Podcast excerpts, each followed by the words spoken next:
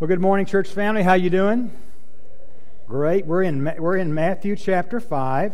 We're going to be looking at verse seven today. Well, you see, we're just plodding along, one verse at a time. I hope that's okay with you. That's what we're that's what we're doing. There's a lot to cover here. So, if you have your Bibles, turn to Matthew chapter five, verse seven. We're going to read verses two through twelve in just a moment, as we do every week. But before we do that, I want to ask you a question. I don't think you're going to know the answer, but you might. What do Pope Francis, Antonin Scalia, and Monty Williams have in common? Nobody, nobody knows the answer to that one, do they? Pope Francis has been quoted as saying, A person who wants to build walls wherever they may be is not a Christian. The former Supreme Court Justice Antonin Scalia, who died in 2016, once said Devout Christians are destined to be regarded as fools in modern society. We are fools for Christ's sake. We must pray for courage to face the scorn of the sophisticated world. Have the courage to have your wisdom regarded as stupidity. Be fools for Christ and have the courage to suffer the contempt of the sophisticated world. Monty Williams, he's the, you may not know this, but he's the head coach of the Phoenix Suns in the NBA. His wife Ingrid died in a tragic car accident in 2016, and he delivered these lines while eulogizing her at her funeral. He said, My wife is in heaven. God loves us. God is love. And we walk away from this place today, let, as we walk away from this place, let's celebrate because my wife is where we all need to be. And I'm envious of that. We didn't lose her when you lose something, you can't find it. I know exactly where my wife is. Let's not lose sight of what's important. God is important. What Christ did on the cross is important. So, what do they all have in common?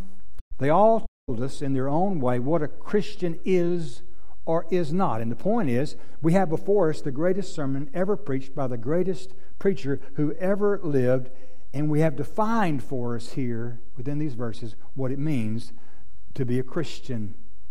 Let's read verses 2 through 12. And if you would just honor with me God's word by standing, I'll lead us through that time. They won't be on the slides as per usual, but I, I think you about have these memorized by now. We open Matthew speaking. He says, And he opened his mouth and taught them, saying, Jesus begins to speak, Blessed are the poor in spirit, for theirs is the kingdom of heaven. Blessed are those who mourn, for they shall be comforted. Blessed are the meek, for they shall inherit the earth. Blessed are those who hunger and thirst for righteousness, for they shall be satisfied. Blessed are the merciful, for they shall receive mercy. Blessed are the pure in heart, for they shall see God. Blessed are the peacemakers, for they shall be called sons of God. Blessed are those who are persecuted for righteousness' sake, for theirs is the kingdom of heaven. Blessed are you when others revile you and persecute you and utter all kinds of evil against you falsely on my account. Rejoice and be glad, for your reward is great in heaven, for so they persecuted the prophets who were before you. Heavenly Father, as we look into your word again today, we want to be faithful to the text, to your word in its singularity and in its context as a whole, and we pray for your Holy Spirit. It's the only way that can happen, Father. We pray for your Holy Spirit to, to speak through me and to help us all to understand and, and then to apply what we learned today to our lives that we might glorify you. In Jesus' name we pray. Amen. Please be seated. So, what does it mean to be merciful? What comes to your mind when you think about, about mercy? Is it kind of like grace? Is it kind of like uh, compassion? Me ask you this Are we merciful? Do you see yourself as a merciful person? How do we become merciful? How, to whom should we display mercy? It's vital as we begin to answer these questions and examine Christ's call to mercy that we once again see this beatitude in light of all those that have preceded it. There's nothing haphazard going on here. There's a logical sequence to the beatitudes, a natural progression of thought. This, this beatitude telling us and calling us to be merciful flows out of all the others. And when we do the Word of God a, a great disservice if we attempt to isolate any one statement of the Beatitudes or any scripture at all in, in the, in the, tech, in, in, in the Holy Bible uh, in and of itself without taking the context of the chapter and really of all of Scripture in, into view. Jesus first says, Blessed are the poor in spirit. We looked at that about a month ago. And we've seen that unless and until we realize that we are just that, we're, we're poor in spirit, that we don't have a leg to stand on when it comes to our own righteousness. That, that as we stand before our Creator, our Father, our God, and His righteousness, we are totally helpless. There's absolutely nothing we can do in and of our own power. So it follows then that we're led to mourn. Blessed are those who mourn. We, we grieve over the sin that is within us. We grieve over the sin that we see in the world around us. And we come to see, as His Holy Spirit does His convicting work within us, the darkness of our heart. And we come to grasp what it means to, to cry out from the depths of, of our heart, Oh, what a wretched man am I! Who shall deliver me? We begin to have a desperate desire to purge the, the depravity we see in our lives. And then beyond that, we see the need for meekness. Blessed are the meek, Jesus said. We come to have this more clear, more true picture of ourselves, and we begin to realize once we have this more accurate picture of ourselves, that, that no one can really hurt us, no one can really insult us, no one can ever say anything too bad about us because we know ourselves. We've seen ourselves, we know our true self, and we know that our greatest enemy couldn't possibly comprehend what we're capable of. We've seen ourselves looking from God's perspective. We know who we are. We know what we are capable of apart from Him. And it's because of that that we begin to feel this aching need, this hunger and thirst for righteousness. And Jesus says, Blessed are those who hunger and thirst for righteousness. We begin to long for it. We thirst and we hunger for the only righteousness that can bring us into right relationship with God the Father, that will reconcile us to Him. And so it follows that, that if we've experienced, if we've made these guiding principles for our lives, the Beatitudes I'm talking about, our attitude then begins to change. Our attitude toward everyone else begins to change. When, when all that is true of us, we begin to see our brothers and sisters in, in the church in a different light. We, we begin to love one another better. We begin to give one another the benefit of the doubt more often. We begin to make prayer for one another a priority. We become a church that's bent on outdoing one another in kindness. We avoid petty disagreements over secondary and tertiary issues, and instead we become a church.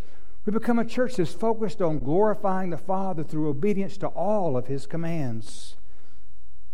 And then, when all that is true of us, we should also no longer see the lost people around us as we used to see them. Instead, we now see them through Christ's eyes. We see them as the helpless victims and slaves that they are, and as once as we once were. We see them as slaves to sin and slaves to Satan and to the pervasive worldliness that we all see around us every single day. We began to see those who, who have yet to receive Christ not as folks who are disliked or to be disliked or to, or to be ignored or to be put in this special category because they're so different from us, but as men and women under the influence of the God of this world, as we once were. And where, for, but for the grace of God, we would still be. We see them as such, and our heart begins to overflow with compassion. We look beyond their appearance, we look beyond their actions, and our whole attitude toward them is changed.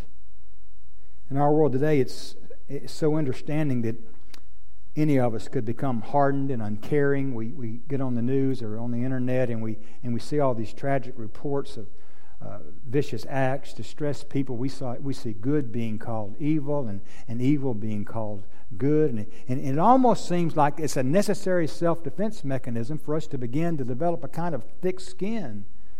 But the issue is the difference between a thick skin and a hard heart is often difficult to differentiate.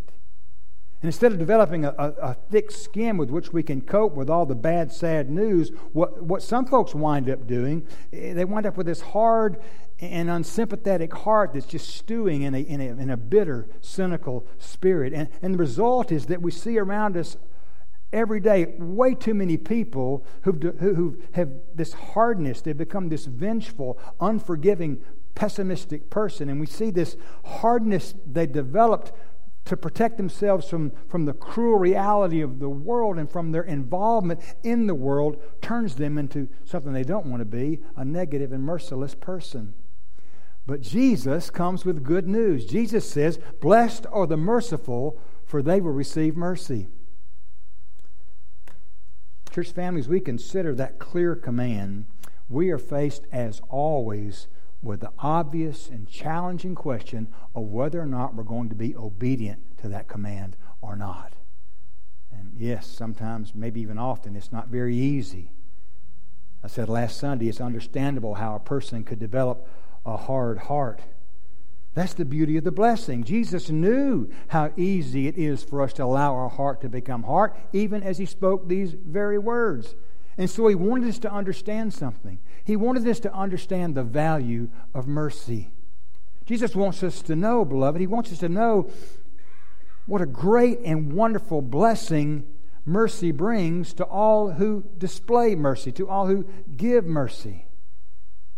Now, can, can we just be honest here for a moment this morning and admit that sometimes there are certain folks that get under your skin?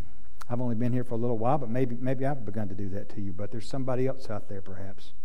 And, tr- and try as we might, it, it just seems to happen. It seems like there's no escape from it. Some folks just have a way uh, uh, of getting on our nerves, and so we become hard toward them, and we, towards them, and we, we distance ourselves from them emotionally, if not physically. We don't want to. We know it's wrong. We know we shouldn't feel like that, but we do. We, we know we ought to love them. We know we ought to embrace them. We know we ought to accept their differences, but we just can't find a way to do that within ourselves. We developed a hard heart toward them.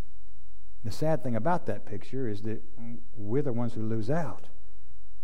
We tend to think about this statement, for they will receive mercy, with the idea that it's kind of a, a tit for tat deal. But it's really not like that at all. And it's a simple illustration we can use to help us grasp this principle of mercy given and mercy received. Imagine for me mercy flowing through a kind of pipeline. And with the valve to that pipeline open, mercy can flow both ways. We can receive mercy and we can give mercy. When the valve is shut off, that mercy is shut off, it is cut off, it is denied to someone else, it's also denied to us. We can't receive mercy. So then, whatever it is in us that, that makes us unable to be merciful and, and to forgive also makes us unable to receive mercy, to receive forgiveness. Jesus says the fruit of forbearance toward others is God's forbearance toward us. He said it like this in Matthew chapter 6, verses 14 and 15. You, you remember these words. He said, For if you forgive men when they sin against you, your heavenly Father will also forgive you. But if you do not forgive men their sins, your Father will not forgive your sins. Let me, let me read to you from the, the message paraphrase of those verses. In prayer, there's a connection between what God does and what you do. You can't get forgiveness from God, for instance, without also forgiving others. If you refuse to do your part, you cut yourself off from God's part. Beloved, when we fail to show mercy, we become the losers in terms of receiving God's mercy ourselves. Now, I believe for the vast majority of us in this room, maybe every single person in this room, those of us who are allowing the Holy Spirit to speak to us as we consider the Beatitudes, there is a desire. You have a desire to be more loving. You want to be more merciful. But sometimes I wonder if I can unlearn some things. You ever thought about that? Can we? It seems like we almost can unlearn things. We, we, we just put them on the back burner. And if that's so, how can we relearn them? How can we bring them once again to the forefront? Are there some practical steps that we can take to develop into a more compassionate person? Or are there some things we can do to become a more to have a more merciful spirit? How can we, as, as Jesus in this teaching urges us, become more tenderhearted, more kind, more forgiving? Well, the first thing we need to do, church family, is we must develop a Christ like vision we must develop a Christ like vision. Most of us in this room, are, are, probably just about all of you, are just, we're just busy folks. We're, we're, we're so busy. We're so important. We have all these goals, we have all these agendas, we have all these priorities. And in the push and shove of life, it becomes very easy to categorize individuals as either roadblocks or stepping stones. To evaluate them in terms of how they fit into our agenda, how they fit into our plans, or whether they don't.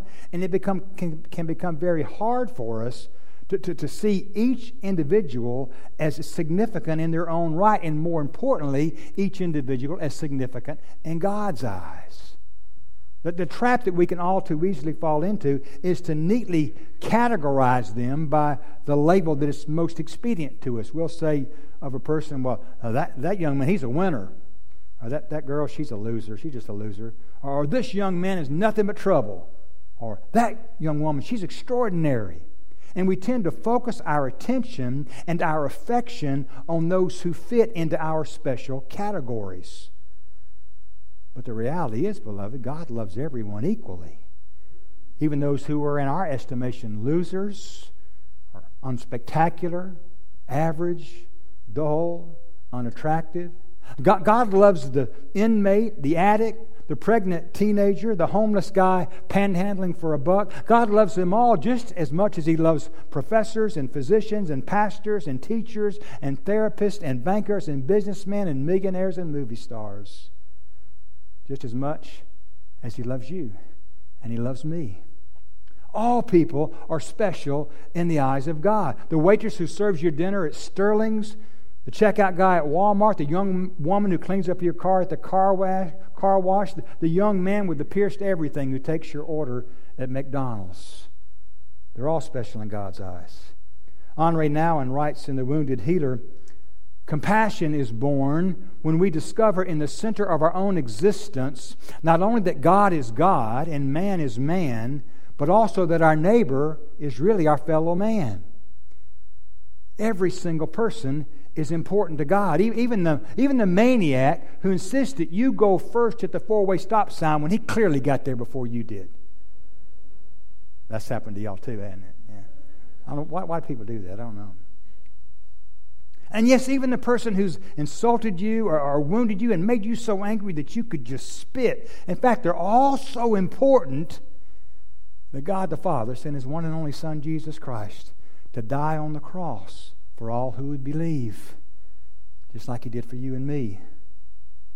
So I want you to think about that the next time you dismiss someone whom you've deemed, deemed unimportant as just part of the background scenery. I want you to think about the fact that in their own way, each of those individuals has goals and dreams and families. Each one is a uniquely special person in the eyes of God. Each one is just as important as you are or I am. And we need to pray, God, help us to see folks through our eyes. For the Lord sees not as man sees. Man looks on the outward appearance, but the Lord looks on the heart. So, seeing with a Christ like vision can be a giant step toward a merciful, tender hearted, forgiving attitude.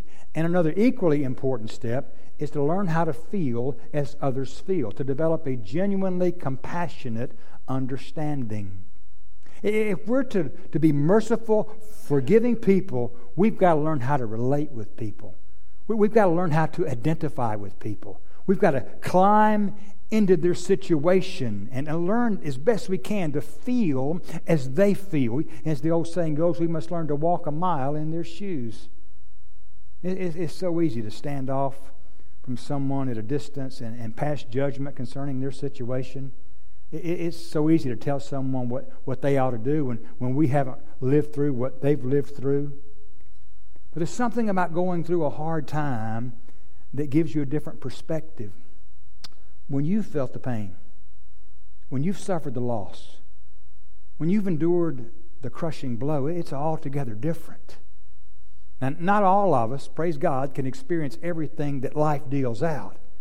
But, but we can make an honest attempt to consider what it would be like if we were in their situation.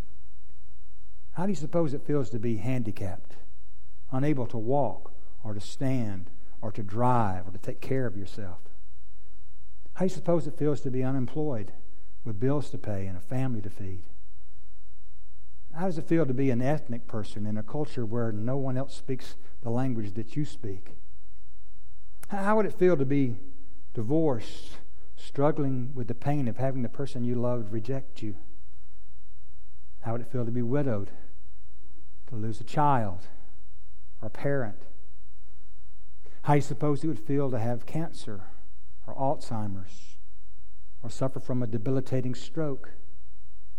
On an even more common scale, how, how do you think it would feel to be really dis- distressed, to be full of despair, and to not even know why? How would it feel to be all alone and unloved? How would it feel to be full of doubt and fear? The point is, is, is that we need to climb into someone else's situation, at least mentally, and to try to begin to grasp who they are and what their life is like. And once we do, we might find it easier to show some tenderhearted love and some forgiveness.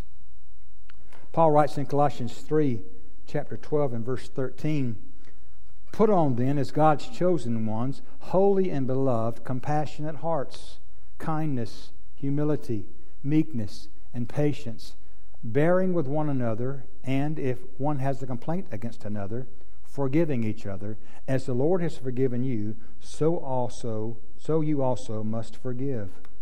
So when we, we at least make an attempt to understand how someone else might feel, what they might be dealing with, what their life might be like for them, we have a chance to understand why they act and react as they do. It's the difference between trying to be empathetic and trying to be sympathetic. Sympathy is a good thing. It's feeling sorry for someone else's hurt and pain. Yet there's, there's some emotional distance with sympathy.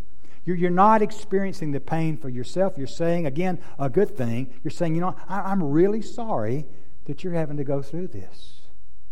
But empathy takes things a little deeper. Empathy is the ability to experience for yourself some of the pain that the other person may actually be experiencing. It's an acknowledgement of our shared experience as humans and this recognition that we all feel grief. We all feel feel fear. We all feel pain and loss.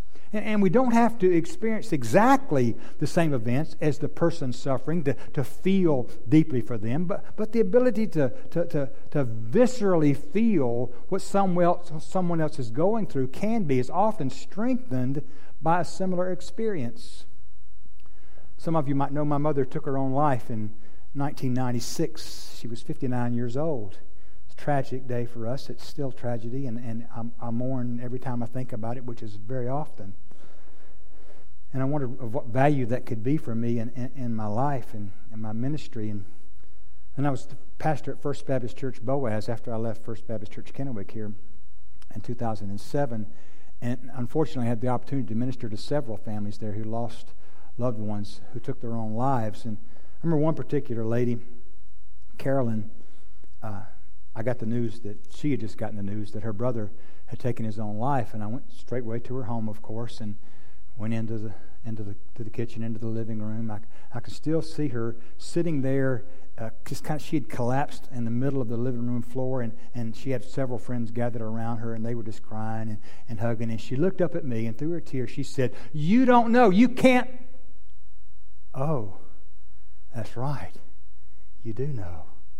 And I just got down on the floor with her and I cried with her and we hugged and, and we prayed together. And it was a, a wonderful way that God allowed me to minister and, and, to empathize with her because I had been through that. And unfortunately, we had the opportunity to do that as well in the loss of our children, Chris in 2015 and before him, Courtney in 2008, and other stories for other days.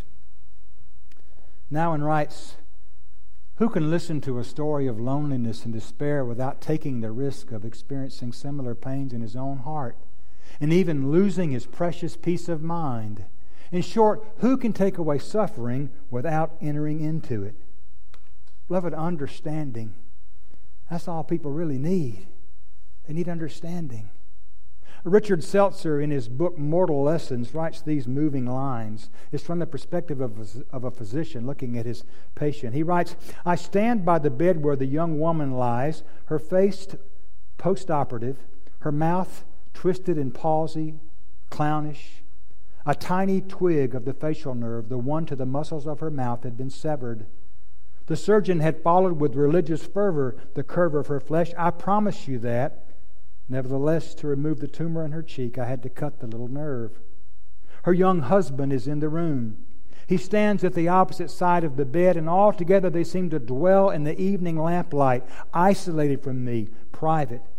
Who are they, I ask myself? He and this wry mouth I have made, who gaze at and touch each other so generously, so greedily. The young woman speaks. Will my mouth always be like this? Yes, it will, I said, because the nerve was cut.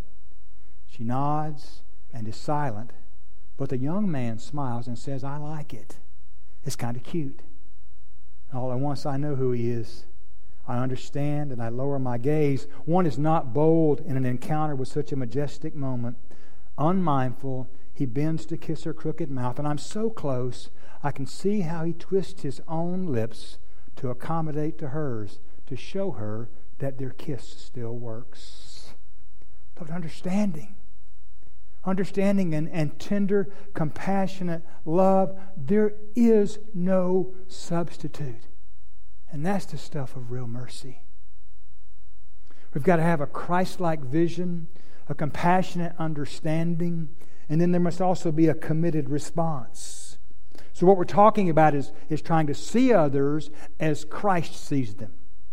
And then trying to put ourselves in their shoes as best we can, to, to try to feel as best we can what they feel, and then finally to take action, to respond, to do something about it. It's really a matter, not to be over, not to oversimplify it, it's really a matter of loving as Christ loved. That's what Christ did for us, and that's what we ought to be doing for others. Blessed are the merciful, Jesus says on the mountain. Those who are the merciful ones are the ones who are truly blessed. And, and why? Jesus answers the question because they will be shown mercy. That's the blessing. Those who purposefully respond with mercy, Jesus says, are shown mercy.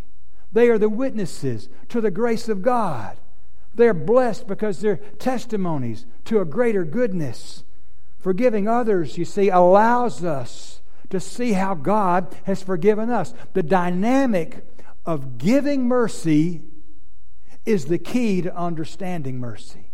Let me say that again. The dynamic of giving mercy is the key to understanding mercy. For it's when we forgive others that we begin to feel something of what God feels. Jesus, on one occasion, told a story. It's in Matthew 18. It's the parable of the unforgiving servant. You're very familiar with it. You know it's the story of the king who decided to call in all of his outstanding accounts. So he, he gathers up all of his debtors and he demands payment for what is rightfully due him. There was one particular man whose debt was enormous. Was more than he could ever hope to pay in several lifetimes, just impossible. But as Jesus tells the story, the king, when he saw this man and heard his story, his heart is just rent. And because it so touched his heart, he forgave that man this giant debt. I mean, can you imagine a debt so significant that you couldn't pay it back if you lived multiple lifetimes, totally gone in just an instant? when Jesus continues this story, he continues with what this recently forgiven man does immediately after leaving the king's presence. He's leaving the palace grounds. You remember the story. And he runs into this other employee of the king who happens to owe him, not the king, but him, a fairly insignificant amount of money. I mean, certainly insignificant in the context of the ginormous amount of money that he was just forgiven. And we think he's just going to embrace this guy and say, man, you, it's, it's okay, man. It's, it's all going to be good. But no, he didn't do that. He doesn't do what we'd expect at all. He wraps his, his hands not around the guy's shoulders, but around the guy's neck, and he attempts to choke out of him the money that's owed him. He demands payment immediately, right now, or he'll have the guy thrown into prison. Of course, the fellow begs for mercy. No mercy is given. And instead, the one who'd been forgiven so much had his debtor thrown into prison. Of course, when the news got back to the king, he's furious. And Jesus says, And in his anger, his master delivered him to the jailers until he should pay all his debt. Great story about the boundless mercy of our God and Savior Jesus Christ. We wonder that someone who had actually been forgiven a debt of multiple millions could turn around and be unable or unwilling to forgive someone a debt of hundreds of dollars. We, we wonder how a person could be set free as this man was and then turn right around and imprison his brother for far less. But you know, we don't have to have our doctorate in theology to figure this out. All we need to do is look in the mirror tomorrow morning when we brush our teeth. Is there any one of us who's not come to this place desperate for God's mercy on Sunday and then went right out on Monday and demanded justice for what we felt we had coming? Which one of us has been has not been more of a bottleneck than a conduit when it comes to, to giving mercy and love? Is there one here who from time to time has shown contempt for the riches of God's kindness, tolerance, and patience, not realizing that God's kindness leads you towards repentance? Let me answer for you yes, we've all been there. Some of us more recently, more often than we'd like to admit. But the good news is that because we have the grace of Christ in us, because we have Christ living in us, we can show mercy. And if we do so, we will obtain mercy. You and I can be merciful, beloved, only because the grace of God. So I would suggest to you that it really comes down to this. If you're not merciful, there's only one explanation. You have never truly understood the grace and mercy of God. And it makes one wonder if that person is yet without Christ, yet in their sins, yet unforgiven. If we would learn to show mercy, it will be because we learn to love as Christ loves. And just think of what would happen if we would do this. I believe, I truly believe, that the results would be extraordinary. People would be wondering what happened to those folks out at Richland Baptist Church. Our, spouses and our children would be overjoyed. The superficial relationships that we have would be deepened. Our church would be filled as people discovered that this is a place they can come to and find acceptance and love and, and, and real forgiveness. Beloved, mercy is meeting people's needs. It's not simply a warm feeling. Mercy is something that we do. Jesus said, Be merciful, even as your Father is merciful. Now, of course, there's, there's some risk in living this way. Some of us might be afraid that they will be hurt. We've been hurt before if we truly love others. C.S. Lewis addressed this fear well when he said, To love at all is to be vulnerable. Love anything, and your heart will certainly will be certainly wrong and possibly be broken. If you want to make sure of keeping it intact, you must give your heart to no one, not even an animal. Wrap it carefully round with hobbies and little luxuries Avoid all entanglements. Lock it up safe in the casket or coffin of your selfishness, but in that casket, safe, dark, motionless, airless, it will change. It will not be broken, it will become unbreakable, impenetrable, irredeemable. The only place outside heaven where you can be perfectly safe from all the dangers of love is hell. So, yes, there, there's danger in loving. But, beloved, there's greater danger in not loving. The danger is that your heart grows hard, your heart grows unforgiving. You become this bitter person with this sour spirit. If you want to be able to break through, maybe, maybe you hear you've got, you feel like maybe you've got this kind of shell of hardness that's grown around your heart. Beloved, I just want to tell you, you've got to choose to love other people. If you don't, you will always have a hard time forgiving others. You will always have a hard time displaying mercy. May we become those whose lives are characterized by showing mercy because we need mercy, because other folks need mercy, and because Jesus was the perfect example of mercy. You remember, as he hung there on the cross, Jesus said many things, but among them, he said, Father, forgive them, for they do not know what they're doing. And the words that his tormentors had earlier screamed are turned back on them. They, they had shouted, He saved others, he can't save himself. He's the king of Israel. Let him come down now from the cross, and we will believe in him. But in fact, Jesus shows his kingship by not saving himself. The reality is, there's only one person that Jesus cannot save. He can either save you or he can save himself. He can either die in your place that you might go free, or he can save himself and leave you to perish. And he chose to save you. What would you say if you were in Jesus' situation? What would be on your mind, on your lips? Would you be thirsting for revenge against the people who had done this to you? Would be, you be overwhelmed by the, by the sheer unfairness of it all? Scream silent curses at the people who were mocking you and plot to wipe that smug look off their faces and look forward to the day when they would eat their words. I'll just be honest with you. I, I, I can see myself thinking like that. I can see myself saying those words. Yet nailed to the cross. Jesus speaks. He's got limited time left. He's only got so much air. He needs to choose his words so very carefully. And, and now, here again, the words of our mocked and tortured and dying Savior. He said, Father, forgive them, for they do not know what they're doing. There he is, hanging on the cross, his life's ebbing away and his concern is for his tormentors. He cares about the fact that they are heaping up condemnation and damnation for themselves, and so he prays for their gift, for their forgiveness, and he adds, hey, they don't even know what they're doing after all. And that's the wonder of the cross. On the, on the cross, God the Father placed on God the Son the sins of all the people all his people. At the cross, Jesus died not in mere physical ag- agony, but in spiritual agony as he drank the cup.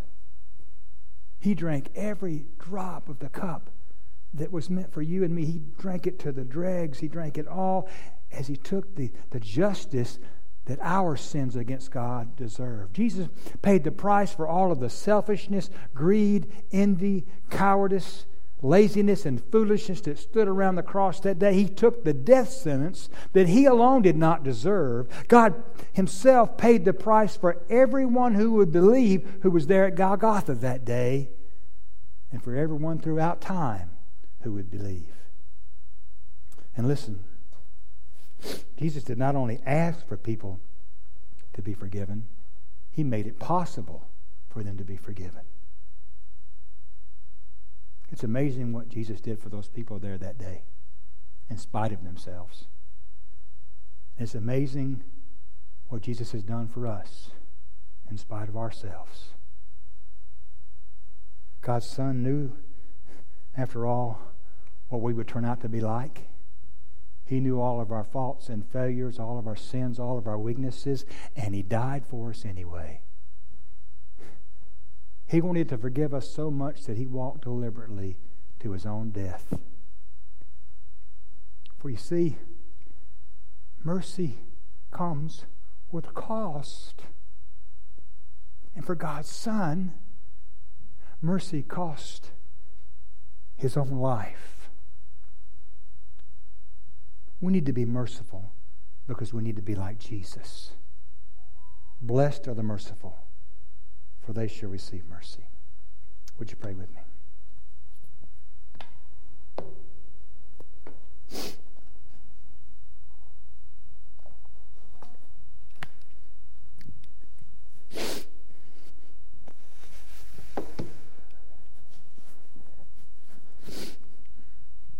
Father, as always, when we reflect upon your words, whether we read them in our own private devotional or hear them proclaimed from the pulpit, uh, we are brought under conviction for our failure, for our failures to obey all that your word has commanded us to obey.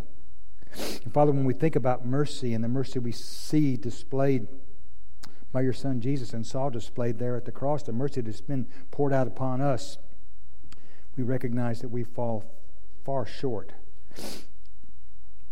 in giving mercy. And Father, and, and we've been reminded today that when we do that, we miss out on the blessing of mercy ourselves. So I pray, Father, that you just help us today as we leave this place, as we go into our into our schools or into our workplaces, into our homes, into our neighborhoods. Father, help us to be more mindful of what it means to be merciful, to see others as you see them, to try to get to know them and understand them and enter into their woundedness. Father, and then to, to, to take action, to do what we can do in our, with our own resources and with your guiding help to display mercy toward them. Father, I want to pray for those who here struggle with this, this whole idea. They, they've been hurt, Father, they've been wounded grievously. They've suffered great loss, and, and they don't feel like they have received much mercy. Remind them today how merciful you have been. Father, that they might grow in the grace and knowledge of our Lord and Savior Jesus Christ and learn what it means to love like Jesus loved once again. Thank you, Father, for this time together today. In Jesus' name we pray. Amen.